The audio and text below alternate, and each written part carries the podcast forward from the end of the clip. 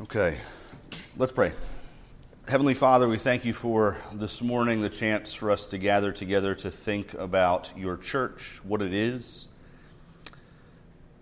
how it's governed your headship over it, and the officers that you appoint to care for it, both through acts of mercy and through the ministry of the word and prayer uh, the discipline of the church, and so forth. Lord, we thank you for our denomination, a historic and faithful denomination uh, of your church, uh, tracing its roots back hundreds of years, even across the ocean. And so we thank you, God, that you have preserved her. We pray that this church and the men here would be a part of her continued faithfulness to doctrinal fidelity, to the truth of your word, and to worldwide witness of the gospel of Jesus Christ. Give us uh, clear thinking this morning, Lord. Help us to speak charitably, especially as we engage a little bit with sister denominations and other perspectives on church government that perhaps we don't agree with entirely. Uh, Lord, help us to remember that there is one holy and apostolic church uh, and that she is invisible. Uh, principally, and you know who are your people. And so we thank you that we don't have to uh, be God in this situation. Rather, we can just be your servants. And so help us to serve faithfully now in Christ's name. Amen. Amen. So, again, this morning, uh, we're talking about the governing standards, particularly of the ARP. I want to make two quick announcements uh, before we get into the chapters that uh, you were asked to look at this last week. Number one, uh, the next two Sundays, I'm saying this now, uh, but emails will go out. The next two Sundays are the last two Sundays of our officer training. Next week will be on church discipline, which will be session 5A in Hall and Confession of Faith, chapter 30. And the following week will be growing the leadership of the church, which is session 6 in Hall, as well as Christ Covenant's position paper on the nomination and election of church officers, which I will email to you, a PDF, if I haven't already. Um, Neil is teaching both of those, which means they will be Sunday evening at 7 p.m. So there will be no more morning uh, early morning. If you're a 11 o'clock service guy, you're welcome. After this, it'll be Neil teaching the last two, and we'll do those in the evening. So just prepare your minds for that, uh, thinking about what's coming. Today, oh, sorry, second announcement. So we're reaching the point now on the kind of the down slope, uh, the off ramp of this course, uh, where we need to ask you to communicate with us about your perceived call to office in the church. And so I, I, do, frankly, wish more men were here this morning, but uh, I'll communicate this via email probably tomorrow as well. If you are feeling called uh, to either the office of elder or deacon, I need you to reach out to me or Neil or Eric this week. This week. I would like uh, to receive a text or an email or a phone call or one of us so we can begin communicating. We need that information uh, in order to begin thinking through next steps.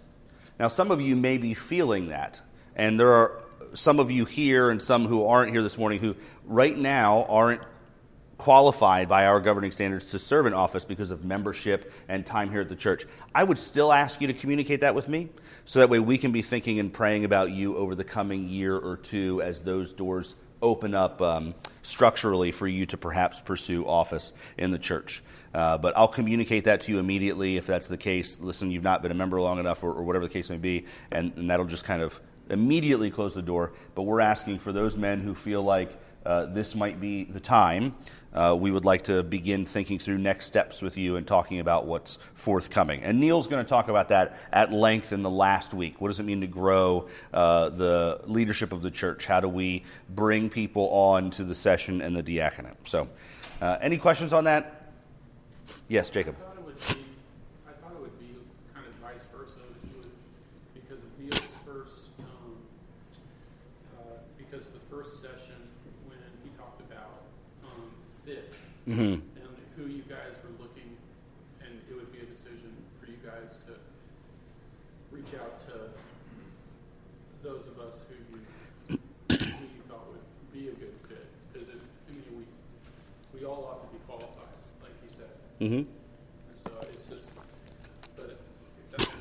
Well, there's a difference between being qualified and being called, right? And so the first, the very first thing that Paul says to Timothy is if a man desires he desires a good thing. And so that's where it starts, uh, is with the, the sense of uh, call into the office of an office in the church. And so we want to leave it there, encourage, because let's say, let's say, Jake, for example, you felt like, man, I really feel like it, and I hope I get the phone call. Now you're like waiting for a job interview callback rather than simply saying, and we may not discern that that's where you are right now, but want to go through the next steps where we sit down and talk with you as a session, where we administer an examination, a theological examination, and so forth, in order to tease out the rest that might not be a full picture in our view right now.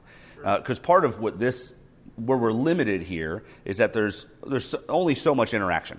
And of course, we know you guys, we know you men, and some better than others. Uh, but we want to ask first do you feel like the Spirit has put something on your heart? We've been asking you guys to pray uh, that says, I really feel like I want to serve as a deacon here or serve as an elder on the session. And so that's where we want to begin, and then we'll, we'll go from there. Yeah, that wasn't, that wasn't a point of contention. It was just to clear up some confusion in my mind. Sure.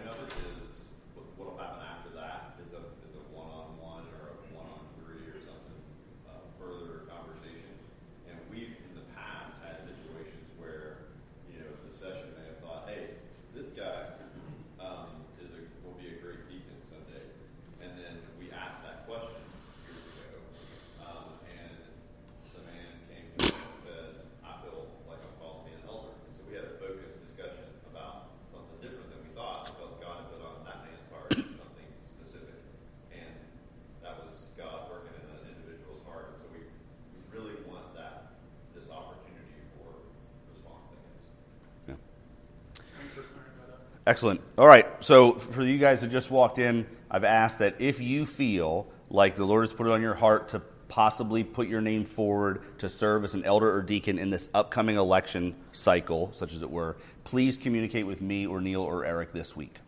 Uh, so that way we can begin talking about the next steps. All right, let's look at our governing standards. Uh, we, I'm going to look through chapter 31. If you have a confession with you, uh, open it to chapter 31, uh, and we're just going to talk through it very briefly. Uh, we'll end up getting into the meat and potatoes as we go through Hall's book, especially, and then our particular governing standards. We're going to be talking about the ARP's uh, governing standards in particular at the end of our time today. Uh, but I want to start with the confession and just simply read through and make a couple of highlights.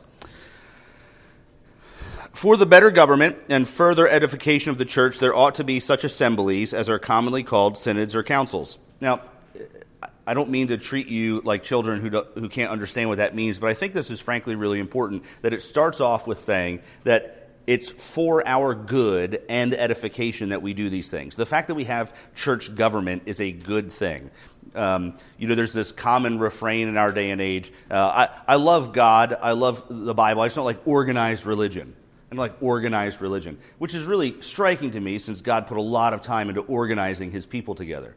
Uh, he established officers. He talked about meeting. He regulated worship. Everything God has done has been taking chaos and turning it into order, right? Uh, all the way from non creation into creation to uh, uh, depraved men into redeemed men. And so God's in the business of ordering things. Everything that we do, the Presbyterians, life first, obviously, 1 Corinthians 14, everything that you do should be done decently in a good order. And so we believe that that's for the edification of the church and for the betterment of her.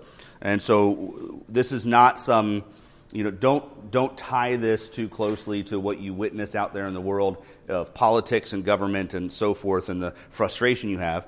And perhaps you've had frustration in the church as well. Uh, Hall makes a brilliant statement um, in his uh, chapter here. I don't remember the page it's on. Um, oh, on page 148 about man's depravity and how church government is needed, is necessary because of the depravity of man. Uh, and so I hope you read that. I won't belabor it, but here we go. As uh, magistrates may lawfully call a synod of ministers and other fit persons to consult and advise with about matters of religion, so well, that doesn't happen anymore, obviously. Uh, so, if magistrates be open enemies to the church, the ministers of Christ of themselves by virtue of their office, or they with other fit persons upon delegation from their churches may meet together in such assemblies. In other words, it's necessary, even if the government doesn't encourage us to or doesn't even want us to, it's incumbent upon us, upon churches, in particular officers of the church, to meet together to uh, th- talk about doctrine and government and so forth of the church. Uh, Neil will lean into the church discipline question next week. Uh, number three, it belongeth to synods and councils ministerially to determine controversies of faith uh, in cases of conscience. In other words, uh, do we need to make amendments or changes to our forms of government uh, and so forth? Um, although we'll get to this when we talk about our governing standards, the fact that uh, principally above all of our other governing standards, the form of government, the book of discipline, directory of public and private worship, and so forth, is the Westminster standards, the Confession of Faith, and the larger and shorter catechisms. And those are centuries old and lasting for a reason. And so there's some sort of hubris that must uh, exist in a man to say, you know, I get it, but I've got something better. Um, so we want to think in, in, those terms as well. When it comes down to um, controversies of faith, they ought to become fewer and farther between as time marches on. Uh, to set down rules and direction for the better ordering of the public worship of God, for example, uh, the directory, now I want to find the, the technical term here. Uh, the Directory of Private and Family Worship was just recently put out by the ARP in 2021 and uh, uh, accepted at Synod and then put forward to the presbyteries. And so, as we think about the better ordering of worship, our denomination has said, look, how can we encourage our people, our congregations, to be worshiping well in their homes? And so, that was one of the steps that they took. That's exactly what the confession is talking about. to receive complaints in cases of maladministration and authoritatively to determine the same, which decrees and determinations, if consonant with the word of God, are to be received with reverence and submission. And so we're going to come back to this idea of authority and derived authority as we go through our time this morning. But what the confession is saying here is synods, councils, sessions, even are not infallible and can't just make up rules or come up with decisions that are contrary to God's word and demand that they be submitted to by all the members of, of said churches. And so, as so far as these things are constant with the Word of God, however, and because the office is a God ordained office, the things that come out of synod and out of a presbytery and out of a session ought to be submitted to with reverence uh, and received with, uh, with reverence and submission, it says not only for their agreement with the word, but also for the power whereby they are made. That's that derived authority I just mentioned, as being an ordinance of God appointed thereunto in his word. All that to say, there's the line between authority and authoritarianism is fairly thin. And perhaps many or most of us have experienced the wrong side of that line in other churches or in other denominations we want to be sure prayerfully and, uh, and th- through a thorough looking at Scripture that our church, our presbytery, and our denomination is on the correct side of that line. That it's coming up with and putting forth recommendations and policies and papers and so forth that are consonant with God's Word and are not binding the consciences of men or in otherwise uh, uh, misrepresenting, maladministering its own authority, is the way the confession uses it. Uh, number four, all synods or councils since the apostles' time, whether general or particular, may err. And you can read there in parentheses, and many have erred. In parentheses, there you can just put the Roman Catholic Church. Like that's kind of where that's coming from. Um, and I'm, I'm, I'm, being cute, I suppose, but that's that's really just remember where they're coming from. Uh, the Westminster Assembly is born out of the Reformation. We're 125 years after Luther's uh, 95 Theses. And so you remember from Luther forward and Calvin and others, we're really going back to the sources, back to the Apostolic Fathers, back to the patristics to see where the Roman Catholic Church had deviated from them. They were trying to return to original councils, trying to return to old synods and old creeds and so forth, and recapture the true uh, portrayal of the gospel in church history. And show where others had erred and gone the wrong way. And so that's, that's what's leading up to a statement like this. But we would say the same thing even today. In the 400 years, uh, nearly 400 years since the Westminster Divines met, we would say also that there have been errors. Books have been written that have later turned out to be uh, uh, in error, or thoughts have been put forth, or decisions have been made. And so, again, we need to be prayerful it's why the first duty of the officers is to administer is prayer and the ministry of the word, right? Remember Acts chapter 6? And so we want to be prayerful and thoughtful about um, our reception of these things. Therefore, they are not to be made the rule of faith or practice, but to be used as a help in both. The Word of God alone is our only authority in faith and in practice, right? Uh, but all of these other things, council, synods, Westminster standards, they're a help to us. So don't let anybody tell you that we worship the Westminster standards. Because you'll hear that.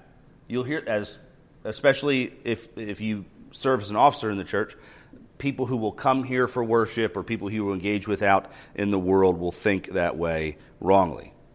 I suppose on the other side, I should say, don't worship the Westminster standards, right? Number five, synods and councils are to handle or conclude nothing but that which is ecclesiastical and are not to intermeddle with civil affairs which concern the commonwealth unless by way of humble petition in cases extraordinary, or by way of advice for satisfaction of conscience, conscience if they be thereunto required by the civil magistrate. Okay, um, that's that's the Westminster. You've heard this before. Um, uh, this is the Westminster Divines way of saying, mind your own business be involved with what you should be involved in. The leadership of the church, the government of the church is concerned with church matters, those things that are ecclesiastical, okay? Yes.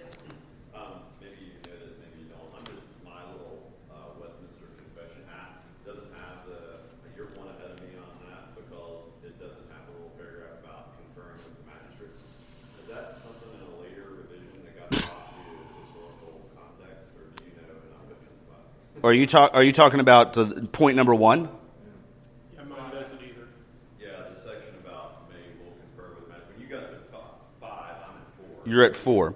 So yours starts for the better government, and then number two, you don't have as magistrates may lawfully call a synod. I got it belongs. Zach. I've got the historic text, the RCF 1788 text, and the modern version right beside each other. Yeah.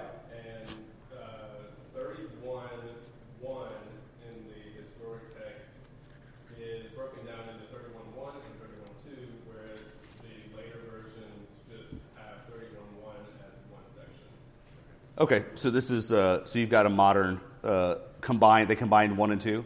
So is your is your paragraph one, Eric, really big? It is, but it doesn't have anything about you know cooperating with the magistrate. Hmm. No consulting and advising.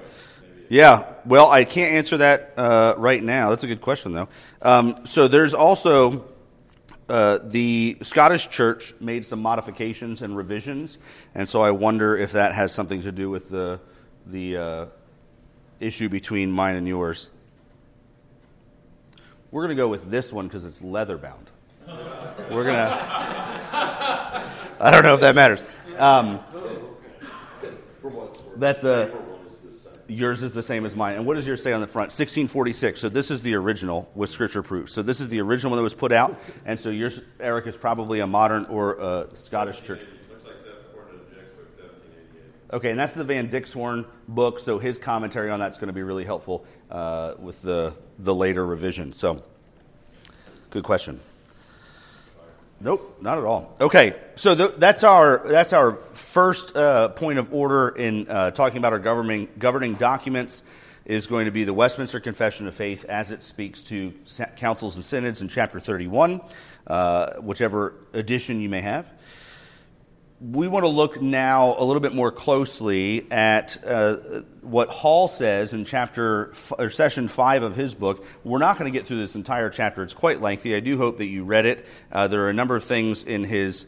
Uh, starting on page 141 for further study, uh, that's really worth your time diving into. But I want to talk about a few things in the introductory paragraphs of this chapter. And then we're going to turn our attention together to page 136 and look at the principles of Presbyterian government from Thomas Witherow, um, I would also level the challenge to you all to think about writing a book or an essay that in- includes the phrase, which is it, uh, in its title. That's a fantastic way to end a.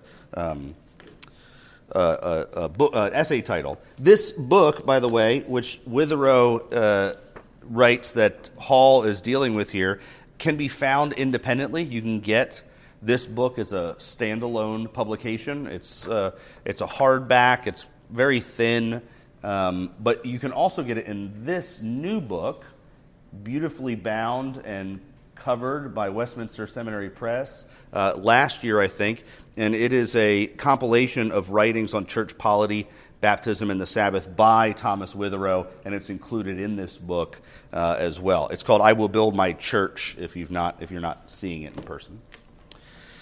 So, Hall begins by talking about governmental structure that is unique within the church. It's unique and separate from civil forms of governing. This, however, uh, was not unanimously agreed upon by the Westminster Divine. He refers to it as the grand debate.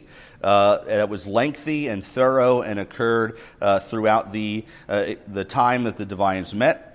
Uh, two centuries after the convening of the assembly, Thomas Smyth of South Carolina summed up the importance of the subject of government by saying the subject of church government became an all engrossing topic of the day and from its close connection with public affairs, a national question. Within a period of 20 years, speaking of 20 years from the uh, conclusion of the assembly, no fewer than 30,000 pamphlets were issued on the subject. And so let's go back to what the confession itself says. Councils and synods have erred. Uh, and so we just need to recognize that there was not unanimity. There were also Congregationalists, as well as Presbyterians uh, among the Westminster Divines. There were also Episcopalians among the Westminster Divines. But it is clear by the way that the uh, Confession of Faith is worded, um, especially the Directory for Church Government, um, that Presbyterian, Presbyterianism was the majority opinion of the assembly. Okay? Uh, so Presbyterianism is the majority uh, opinion of the assembly, and it is our particular uh, flavor of ecclesiology. so there is, uh, in his second paragraph here on page 131, he says there are two explanations for the fact that the. Um, the chapter on church government is fairly slim relative to some of the other ones. The first is that the committees formulating the confession could not agree on all aspects of church government, although the skeletal structure of Presbyterianism is present. So, in other words, they recognized that there were some things that not everyone agreed on, and they weren't going to necessarily take too hard or too thick of a line and create unnecessary division. And secondly, the confession here as well as elsewhere also exhib- exhibits the commitment of the divines not to exceed the bounds of scriptural revelation on a particular topic. Now, when we get to Thomas Witherow and the Apostolic Church, which is it, we're going to see that what the Bible lays out for church government is what Presbyterianism provides. Uh, Samuel Miller, uh, in he deals with Presbyterianism in some of well, in all of his writing really, and he makes the statement that while I don't believe that Presbyterianism is perfect, I believe it's the zenith of ecclesiology this side of heaven. And so that's sort of the approach that we take when thinking about the differences between what we believe as Presbyterians, our form of government, and perhaps our Baptist brethren, and so on and so forth. We don't, uh, I don't believe that uh, I, think there's something missing in other forms of church government, in other words. Not that Presbyterianism is necessarily perfect or our expression of it, but it is the zenith of what the scriptures encourage us to do uh, as believers gathered together in the church. Uh, he goes on to talk about chapter 30 a little bit. I'm going to leave that for Neil for next week. Uh, as well as the next paragraph talking about church discipline. Um, down at the bottom of page 133, he talks about a part of church government was the relationship of different levels of governing bodies. According to the confession, to expedite government and more appropriately to build up the church, God has ordained assemblies, which are called councils and synods. So you know that in our in our denomination, we have at the lowest level the ruling body of a local church is called the session, right? And then uh, local churches, which are uh, in proximity to one another geographically, is called a presbytery. Our presbytery is called Grace Presbytery. It used to be part of First Presbytery, which is all of North Carolina, and now we're basically Winston-Salem to the coast. I think right now there are 17, is that right, Eric? Do you know? 17 churches in Grace Presbytery. So there is some distance. Winston's 35 minutes that way, and Jacksonville is three and a half hours that way. So I, when I say geographic proximity, that's uh, you know understood relative to where you live. Um, you know, if you're in Columbia, South Carolina, there's probably 17. Or Charlotte, there's a number of them. But um, so our presbytery, Grace Presbytery, that's the second level. And then at the top, we have an annual gathering of the presbyters uh, or the ministers and elders of our denomination, and we call that in our denomination synod, general synod. We had it at Bonclarken back in June. It'll be at Bonclarken again next year in June. And in fact, they got us. It'll be at Bonclarken again the next year in June. Um, the PCA calls it a General Assembly, and they had theirs in Birmingham this year. So you may be familiar with these terms. These are the levels of uh, governing bodies and assemblies and councils and so forth that meet uh, within a Presbyterian polity. Anybody come out of a Dutch tradition? Okay, they, they have similar setup. Dutch Reformed churches, CRC, for example, RC, uh, RCA, they have similar, but they have a classis and, uh, and a synod, and then they have another one, their national level, something different altogether. Jake? I just, well, um, we often refer to the PCA as kind of like a sister denomination. Do we ever um, intermingle or meet with, um, do our, do our governing bodies ever meet together? Yeah, so we have we have fellowship with uh, several, many other denominations, and part of our synod. Anybody here ever been to synod besides me? Eric, have you been to synod at, at the national level, or a GA in another denomination, or an OPC or something? Okay, so there's throughout the course of that week, there's always a re- there are reports given from other denominations. Uh, this last year at Synod, the PCA, uh, Bryan Chapell came and spoke on their behalf because he's the stated clerk or the secretary, I forget what they call it. Uh, for him, somebody from the OPC came. Uh, we had somebody from the URC, the United Reformed Church is a Dutch tradition Reformed denomination. Basically, anybody that's part of the NAPARC group uh, is we have fellowship with, and they'll often send a delegate.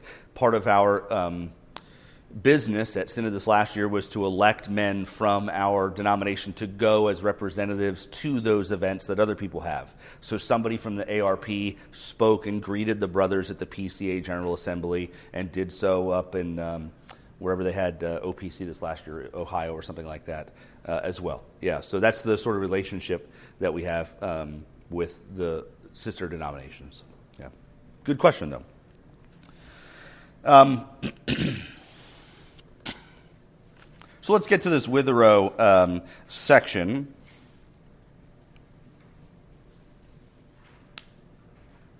On page 136. Uh, six principles of the apostolic church.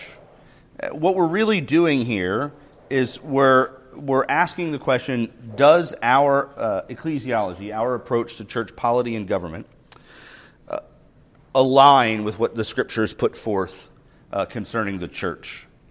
Thomas Witherow, uh, interested in, in writing this uh, book for the reason uh, just given, uh, he wanted to ask the question what sort of church is most biblical? What kind of church polity is most biblical? And so he, he gives us six principles uh, that are listed here on page 136 for a, an apostolic church, a biblical church. And then what he encourages you to do is to ask yourself the question Does this fit the polity uh, of a Presbyterian church? So let's look at these together. Number one, the office bearers are chosen by the people. So the office bearers in a Presbyterian uh, form of government are chosen by the people, and this is certainly biblical. Look at Acts chapter. Uh, well, he, he lists here, and don't, you don't have this in front of you, but he lists here several passages from Acts, Acts chapter 1, chapter 14 and chapter 6. We'll look at chapter 6, uh, verses 5 and 6 in particular. Therefore, brothers, pick out from among you seven men of good repute, full of the Spirit and of wisdom, whom we will appoint to this duty. But we will devote ourselves to prayer and the ministry of the word. And what they said pleased the whole gathering, right? the apostles are saying to the men there, choose from among yourselves, and we will devote ourselves to prayer. And they uh, chose, and they list these seven men. Now, what happens after they choose them is that the apostles are the ones that designate them to do the work. And so there's a relationship dynamic there between the congregation choosing men from among themselves and the leadership of the church affirming that choice, right? Uh, our form of government, which we'll get to uh, sometime today, will uh, talk about the relationship between the congregation's choice of people and election of them and the session's responsibility to examine them and evaluate them as being qualified. Uh, so, for example, the church here in Acts chapter 6 didn't just simply say Philip, and all the apostles were like, oh, good grief, Philip, you know, nobody, this guy's just the worst. And he, I'm not even sure he's a Christian, but I guess if you guys want him, you got him, right? There was, a, there was an appropriate uh, uh, evaluation of Philip as well. Was he really full of the Spirit uh, and wisdom? In fact, in Acts chapter 14, it talks about them being appointed and we have this idea of, be, of the hands being laid on of men to office and the responsibility being uh, put upon them by the leadership of the church. They were committed to the Lord, uh, these people who were serving in office. Uh, and that is how we do things. That's how the Presbyterian Church works. Number two, uh, or letter B in your book, the office of bishop and elder is identical. Uh, you can see the references here in your book in Acts chapter 20, Titus 1, 1 Timothy, and 1 Peter. Uh, we see elsewhere in Paul's letters as he interchanges the words for overseers or bishop or el- elders, episcopi, and presbyteros, and so forth. Uh, the idea here is simply to say that rather than being hierarchical, having uh, a bishop who's over the church or a region of the church or a pope, for example, these leadership terms are interchangeable in Scripture. I think probably one of the best passages to look at is Acts chapter 20.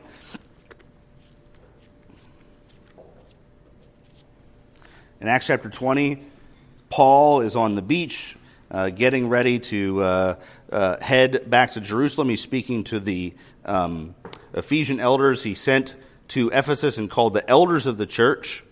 He calls the elders of the church. Um, and he tells them how he lived when he was among them. And then later he says, Pay careful attention to yourselves and to all the flock, verse 28, in which the Holy Spirit has made you overseers. And so he's speaking to elders and calling them overseers. And he's interchanging these terms because they're identical in purpose, they're pastoral in role. Uh, the, the purpose of these particular uh, terms is to designate the fact that the men given to lead the church are to be shepherds, carers, overseers, and so forth. Uh, letter C, there on page 136. The apostolic church, the, what the Bible portrays for us as a biblical uh, model of church, is there's to be a plurality of elders in each church. So he gives the references of Acts 14, Acts 20 again, Philippians 1 1.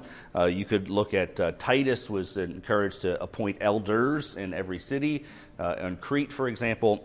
and so we see that he. Uh, that the scriptures put forward an idea of a plurality of, of leadership in the church. There's a couple reasons for that, and I, I think that these were probably dealt with uh, in uh, in great detail when Eric taught on elders in the session. Was that last week that was elders in the session? I think two weeks ago.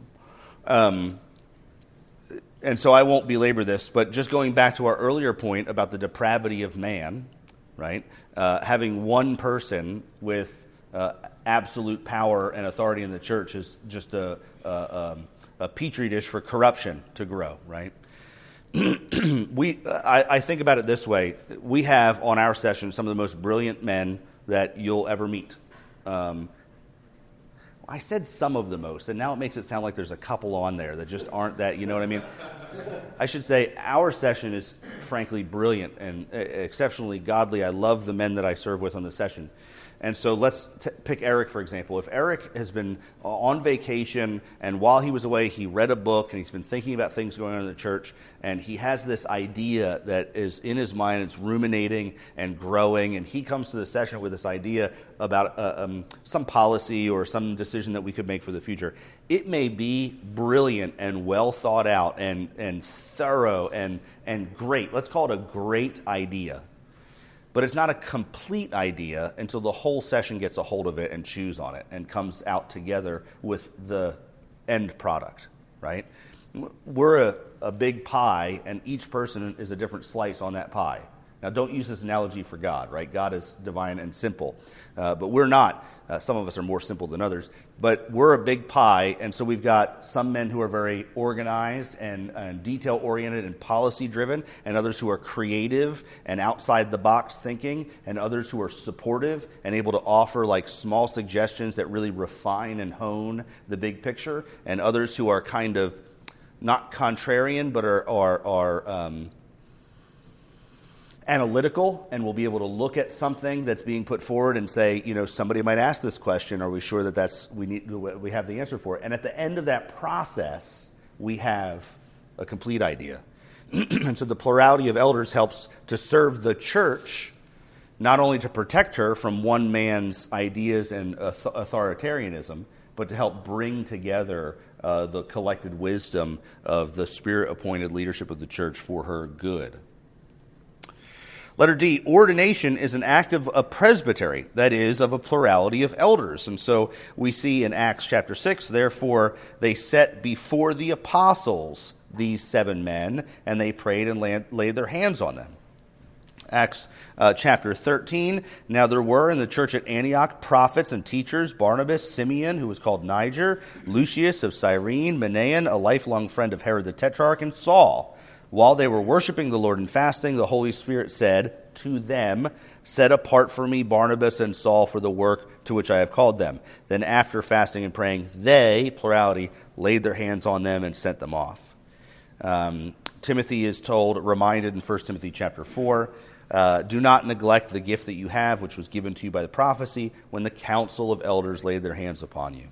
And so we have this idea that ordination is done uh, as an act of presbytery or a plurality of elders. Now, um, in our church governing structure, uh, who ordains ministers? Anybody know? Who ordains the ministers? So when I was ordained here, when Neil was ordained back in the PCA and then transferred into the ARP, who does that job? Does anybody know? Presbytery. Presbytery, that's right. So that, that person, so let's say that uh, Chris is finished with a seminary degree and is being examined for ordination, he will stand in front of, there's a committee that the presbytery has, the Minister and His Works Committee, that will examine him, do written and oral exams, and then he will go before the, whole, the gathered presbytery, the representatives of our 17 churches. Those are all of the ordained ministers plus representative elders, depending on the church size. So we, we rate two ministers because we have two ordained uh, ministers here, plus two elders because we have a certain size membership, right? A smaller church would be maybe one and one or two and one or so forth. And so he would then stand in front of all of them. The minister in his works committee puts him forward as a seconded recommendation for ordination. And essentially, what happens then, you know, when, so like if Jason makes a motion and then Drew seconds it, we say, okay, any discussion? That's what the examination on the floor is. It's the any discussion. And then all the men of presbytery can ask him whatever questions they want about life and doctrine and theology and so forth. And at the end, they kick him out and then they vote to ordain. So the presbytery ordains, and that's what it's talking about here. The plurality of elders do the examination for ordination. Then at his ordination service, representatives of the presbytery, as Dave said, would come here, and those men, as well as the elders of this church, would lay their hands on him for the ordination into gospel ministry. Uh, and so that's our practice, both in our denomination and in Presbyterianism, as well as what we see in Scripture. Uh, letter E there, number five, there is the privilege of appeal to the assembly of elders, and the power of government is exercised by them jointly. Um, so this is missing from many other forms of polity. Um, for example, a lot of now, when I say Baptist, perhaps you think uh, Southern Baptist Convention. But again, just bear in mind the Southern Baptist Convention uh, still functions differently than we do at the convention level. Um, and a lot of what we see, I don't know if you've ever driven back roads here in North Carolina. Anybody ever drive a back road between here and Georgia?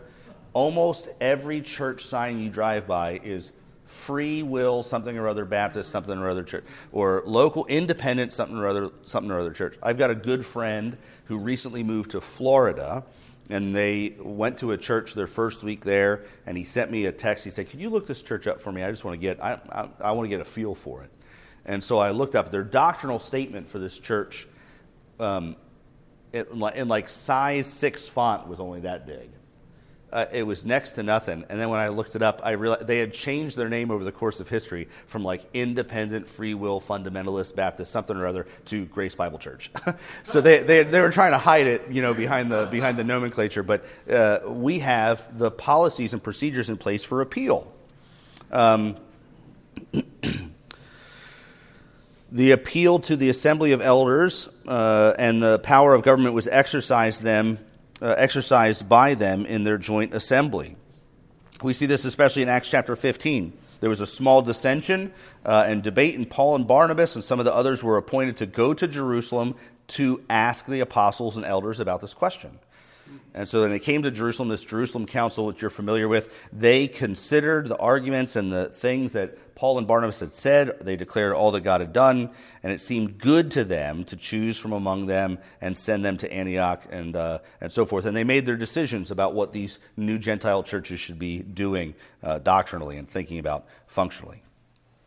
Yes? So, the, just as a point of contrast, the, the recent blow up they had in the Southern Baptist Convention about sexual abuse. Mm one would think it could have been, well, not totally avoided, but not got to that level where it's just like denomination wide, been going on for decades and just not dealt yes. with. Had they had presbyteries where there could have been appeal dealing with case case by case basis. Yes. And not let it proliferate like it did. So uh, they, that, that's an illustration of how their form of government did them wrong. I totally agree. I think that's a great illustration. Now, I will say this for us, and here, here's the danger, okay? Um, it's, we can believe that our form of government inherently protects us from that. That the existence of this form of government protects us from that, but it's actually the proper practice of this form of government that protects us from those things. And so the danger in a presbytery like ours, and I'm not speaking ill of Grace Presbytery, but the danger is that there's 230 miles or more between Eric Hancock's and Eric Tracy in Jacksonville uh, and in Winston-Salem. And so the chances of those men getting together more than a couple times a year for four hours and then trying to hit the road because they got a long drive to get back home before they preach the next day is pretty limited. So, aside from everybody being faithful to attend synod and trying to eat meals together, and aside from people trying to get together for um, uh, presbytery pastors' lunches and stuff, for example, this Tuesday out in Burlington, we're having a luncheon uh, for ministers and elders in our presbytery to attend. I'm actually giving a presentation on a book by David Murray. And so we try to do those things from time to time, but it's incumbent upon us to develop good relationships among sister churches in order to be able to ask good questions, hear about the health of those churches, ask for prayer for our own, and so forth. Uh, but you're absolutely right. What happened in the Southern Baptist Convention, uh, at least in part, it wasn't a result of not having presbyteries, but having had presbyteries would have potentially impacted that positively. Yeah, great point. Uh, and then letter F there, the only head of the church is the Lord Jesus Christ. Now, don't miss the fact, I, I don't want you to miss that line when we come to our form of government, which we're coming to now. Uh, the very first chapter of our form of government makes the statement um, Christ is the king of the church, he is the only head of the church. And so when you ask yourself, uh, you read this uh, information by Thomas Witherow, and he asked the question, the apostolic church, which is it? we might conclude by asking Presbyterianism, why do we? And the reason we do is because we believe that it is the biblical expression of church government and polity. We believe that the way that we organize ourselves denominationally, the way that we organize ourselves locally, the way that we elect men into the offices of the church, the way that we provide discipline and structure to the church uh, and the way that we minister uh, to the church are all um, fitted with the biblical um, uh, expression that we just went through in Witherow's book. So I encourage you to read that, continue reading uh, that chapter in uh, Hall. I want to close that up now and talk about our governing standards. Bear in mind, Hall is writing from a PCA perspective, and so you're going to see Book of Church Order and so forth. Uh, for example, ours is slightly different. We have a, a form of government, the FOG, as it's affectionately known. Now, stand by for this, by the way. Um, you know, so you know, if you're if you're part of a committee or a session or, or something like that, and you're the last guy to show up, they always give you the the tough tasks. You know what I mean? Like, you guys ever been on a board meeting where you vote for the guy that's not in attendance to do that thing? Like, we need someone to clean the latrines. Let's have Jason do it. Jason's not here, right? Okay, so that's what happened to me.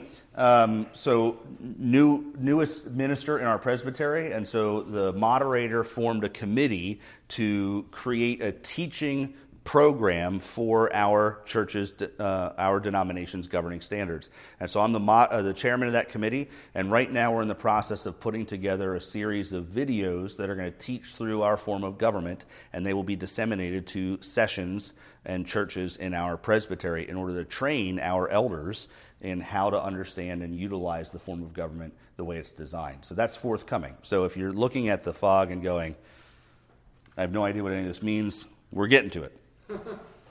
so, our governing standards, there are six in total. Um, our, uh, our form of government lists six in chapter 2, uh, section 13. The form of government consists of the Westminster Confession of Faith, the larger catechism, the shorter catechism, the form of government, the FOG, the rule of discipline, and the directory of public worship. Um, I would also include here, uh, if we lump the Westminster standards together, uh, we also have something called a Manual of Authorities and Duties, which I'll talk about very, very briefly. Uh, we have the Book of Discipline, as I mentioned, the Directory of Public Worship, and then recently published the Directory of Public, uh, Private and Family Worship, which is very short, and we won't spend much time there. So, our governing documents are historic the Westminster Standards are nearly 400 years old, and this is a big issue in our day.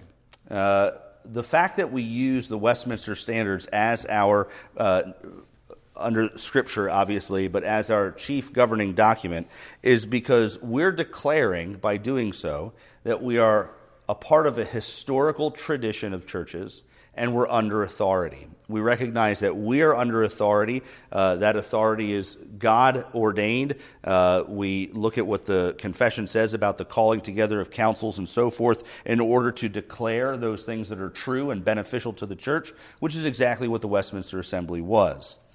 Uh, we, if you're familiar with the idea of taking exceptions to ordination vows. Anybody heard that phrase before, taking an exception? You're all nodding your head, so you're probably thinking of something or another. Uh, there's a couple big ones.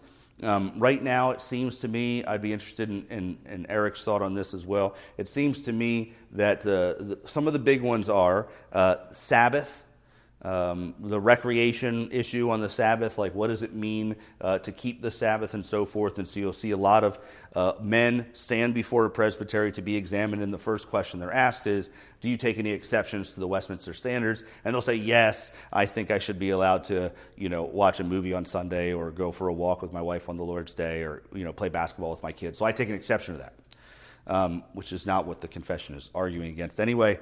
Uh, but that's the first one. What do you think another, some other big exceptions might be? Well, I have, like, one of my big exceptions is that Will Wolf is wearing Christmas socks. Yeah, 100%. That's disciplinable, actually. Fall. Yeah, barely. It's not even fall yet. We had one day where it didn't get up to 80, and he's got Christmas socks on. That's right. know if that's a legitimate exception. Yes. Yeah, no, he's allowed to take that exception. Actually, the yeah the the in the original in the original autographs, as we call them, there's a chapter on on footwear. Uh, that's right. So Christmas socks. Listen, listen, listen. Now I'm gonna I'm gonna offend some people. Christmas socks. Christmas socks are in. Christmas socks are in. Socks and sandals are out. Sorry, sorry, guys. Westminster Standards. Uh, well, so the issue, On Sunday night. The, the issue of a literal six day creation is another major exception that we'll hear about these days.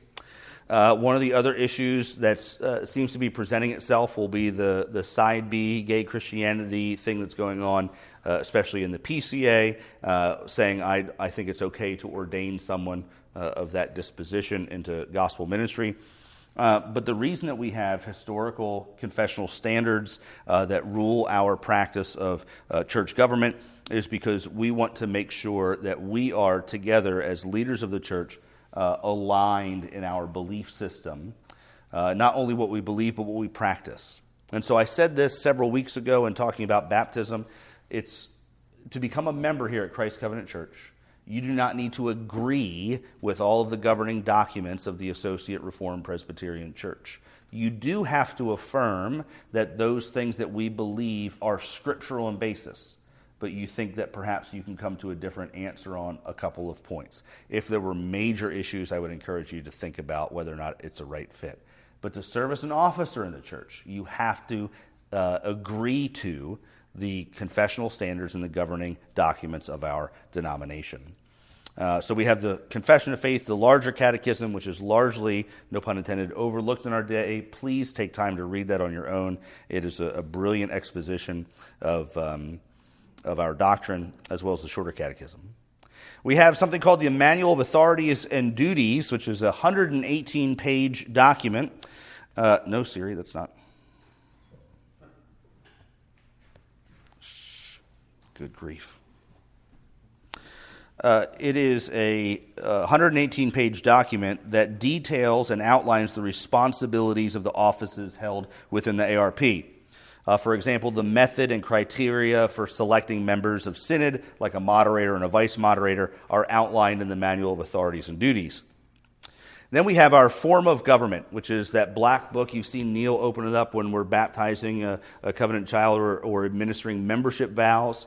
Our form of government is 117 pages, uh, and it outlines the structure of our polity. And so I want to walk through that with you uh, and talk through those chapters. You can find, by the way, uh, the form of government on the ARP's website. So if you simply go to the ARP Church's website, you can find a PDF of all these documents that I'm talking about. Chapter 1 in the form of government is about the church, and it tells us in uh, chapter 1, point 2, that Christ is the only head and king of the church. Again, remember what we said about derived authority. Christ himself is the head of the church.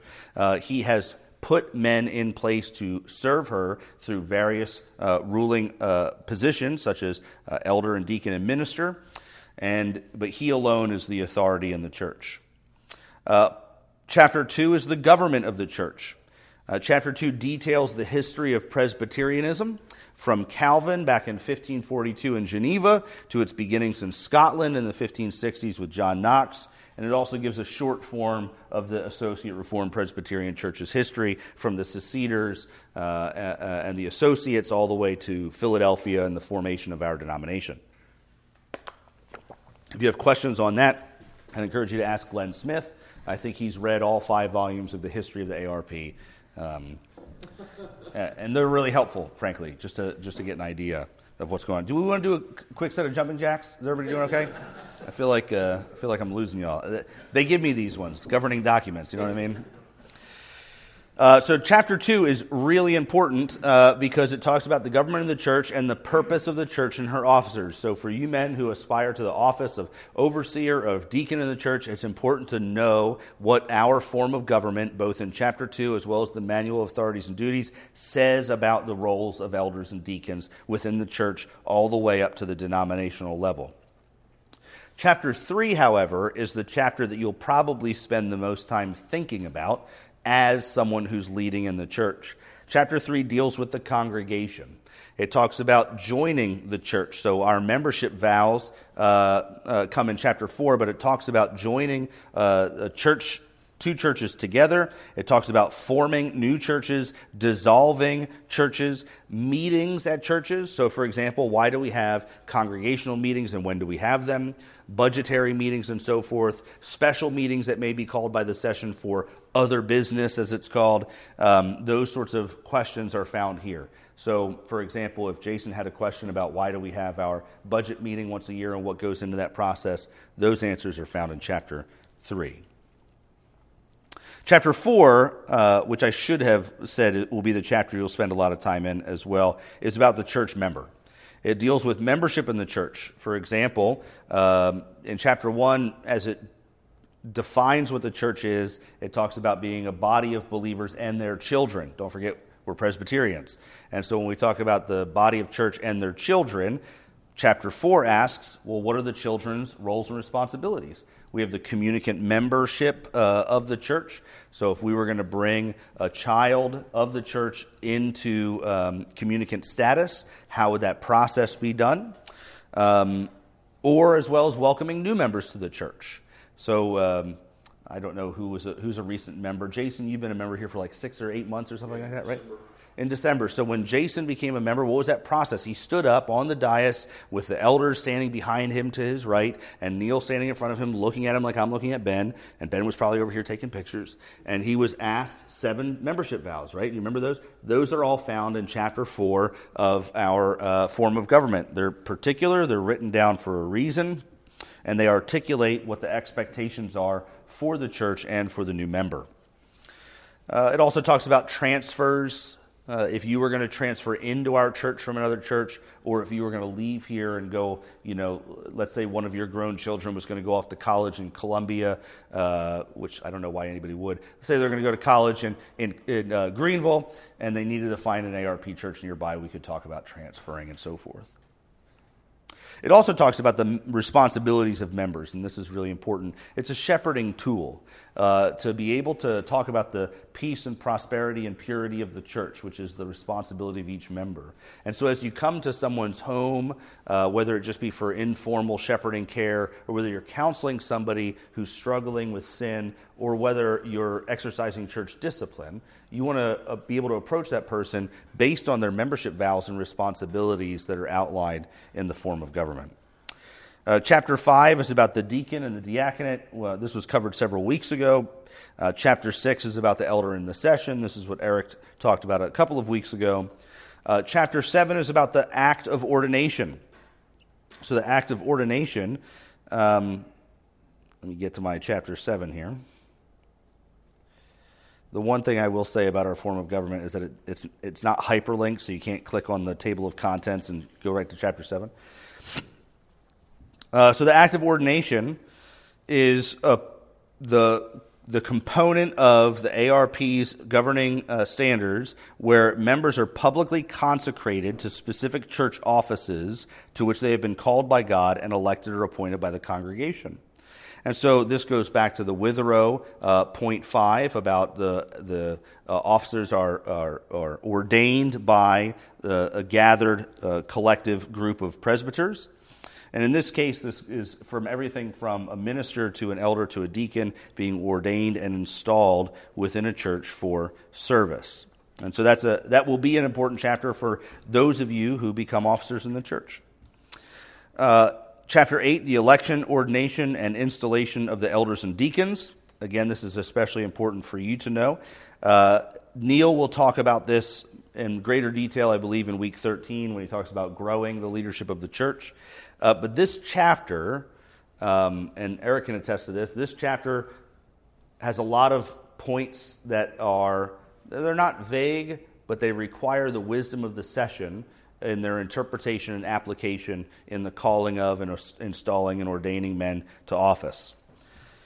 Uh, chapter 9 is about the minister, his responsibilities and calling. Um, if you were, for example, a seminary student and wanted to be received as a student under care or a licentiate within our presbytery to be given authority to preach at churches, that would be found under chapter 9, uh, the minister and his responsibilities. And then we have the presbytery, her roles and responsibilities the mission of the church, the general synod, committees, commissions, and boards, and regulation governing amendments. So that's the, the page turner there in chapter 14. Uh, how do we make amendments to our governing documents? Um, as a Christmas present for those of you who come on the session, I'll buy you a copy of Robert's Rules of Orders. Uh, and what's that? along with Chris's socks. Will gets the socks, I'll get the Robert's rules.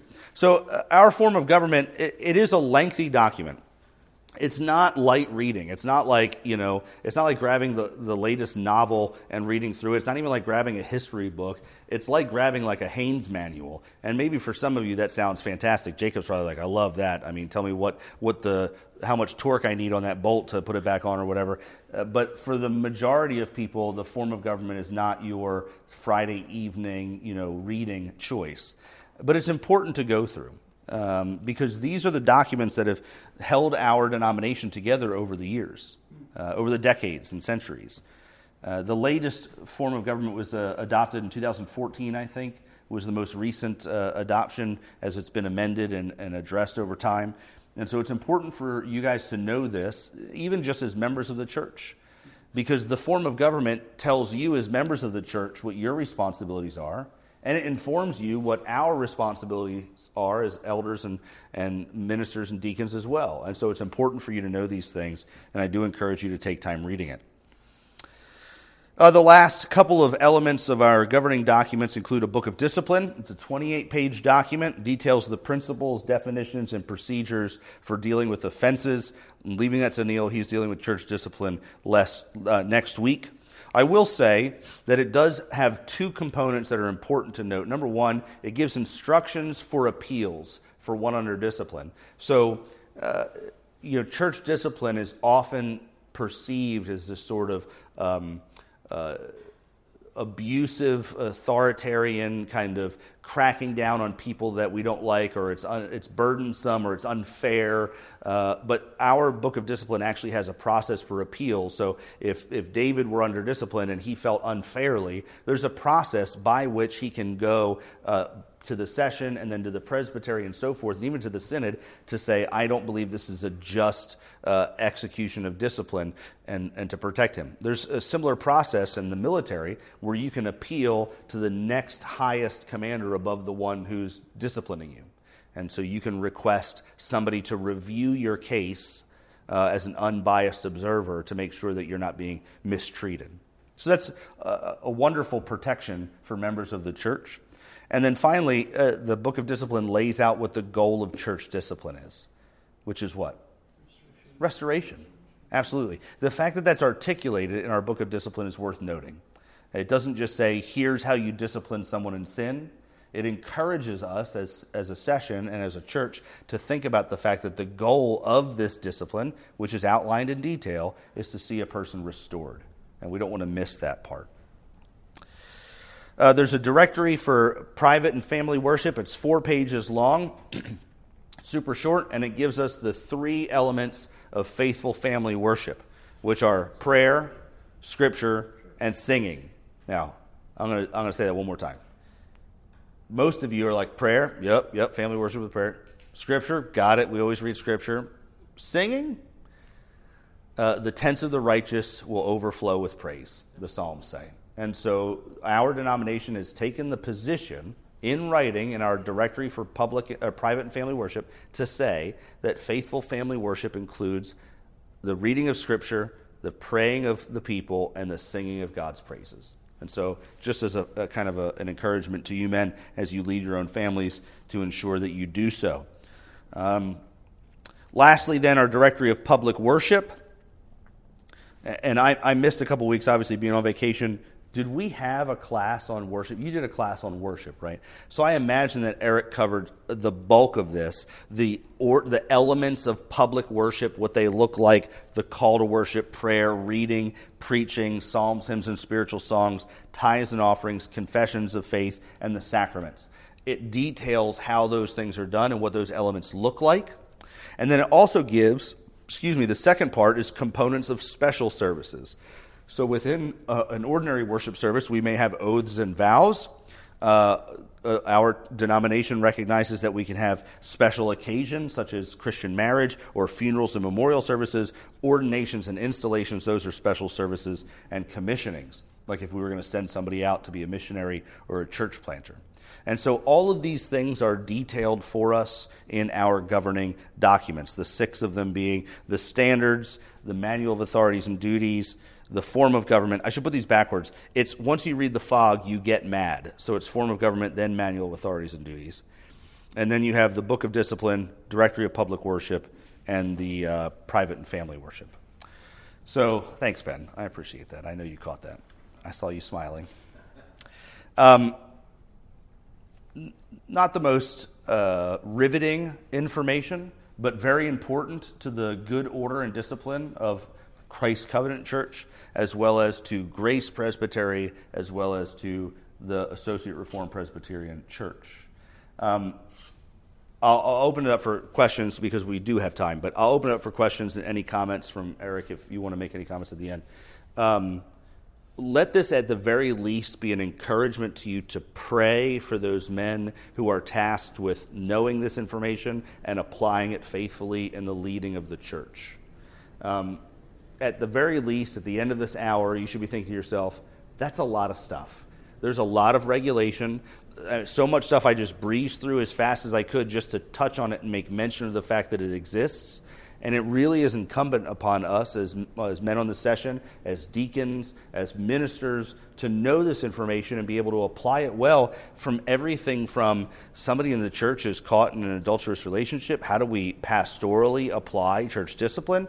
To we've got a new class of elders and deacons. How do we elect them faithfully and properly into office? To Synod is wrestling with an issue about such and such. How do we prayerfully and uh, procedurally approach that at Synod next year and so forth? There's so much work that goes into uh, leading the church well. And our denomination does a good job, both historically and presently in our governing standards, uh, to help us do that. But it's this is the tool. You got to pick it up and know how to use it. You can't just use the screwdriver to hit the nail on the head, right? I suppose you can, but you shouldn't. And so we need to know how to use these documents. Uh, so I encourage you to pray for those men, not just here at Christ Covenant, but across our denomination who are tasked with oversight of our churches. Eric, any comments? Um, yeah, just a couple. I would normally, in the years past, we uh, we, we, we, we, we bought these black binders and have all the standards and handed them out. And I was just like, why haven't we done this? And I'm sure that's what I was going to ask on my phone. So why can't we order these anymore? They're not available for order in that package like they were. Um, what they are is there's PDFs online. Um, Which I'll send everybody the link.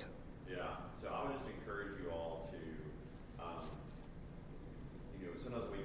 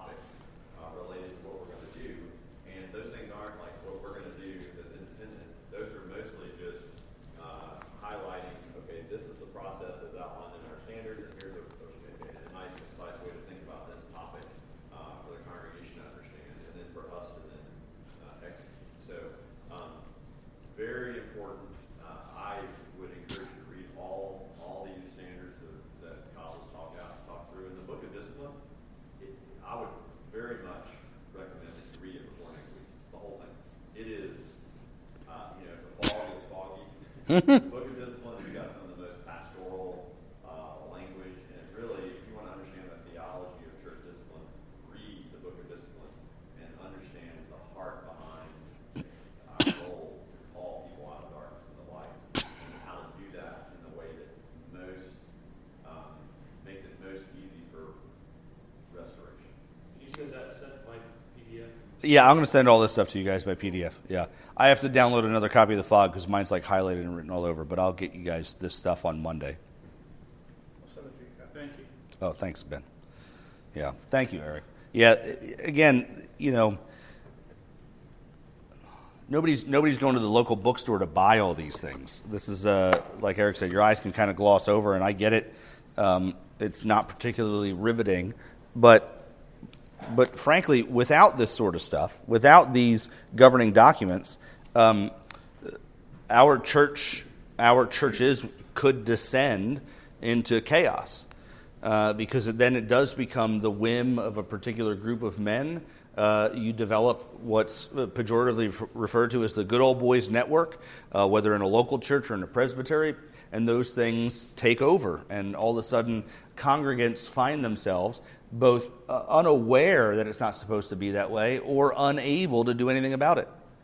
And so these governing documents, they, they serve as an umbrella for the congregation and for the session. They serve as a net for the, umbrella, uh, for the congregation and the session, as well as we lead and are led uh, in local churches and in the denomination. Um, I would also, obviously, the fact that uh, things have been done this way for a long time isn't really proof positive, but our denomination is 240 years old. Um, and it's by God's grace and by the processes that have been put in place, the biblical application of principles of church government and polity, it has maintained fidelity for all those years. Uh, that says something. It says something that the ARP didn't break off of a. Uh, now, I don't mean to say that the PCA is less of a godly denomination or church because they did break off, but the fact that we haven't had that happening throughout our history is relevant. It says something. Uh, there's a joke. Uh, Kyle Sims is the what is Kyle? The clerk of the of the denomination. Um, he's like seven five or something like that. You'll see him if you ever go to ever go to synod. And uh, he tells this joke. He says, you know, how many Baptists does it take to change a light bulb? And it's uh, well, a whole congregation because that's how we do things in the Baptist world, right? And then how many Methodists does it take to change a light bulb? And the answer is seven because that's the perfect number for a committee. And then the question is, how many ARPs does it take to change the light bulb? And the answer is, change a light bulb. That light bulb worked for my great granddaddy. Why would you think about changing it at all? Uh, and there's some there's some truth to that, but there's also some value to it, right? Because if you're trying to replace the light bulb with a, a, a you know a, um, a canary that's bright yellow, it's not going to do the same thing, is it?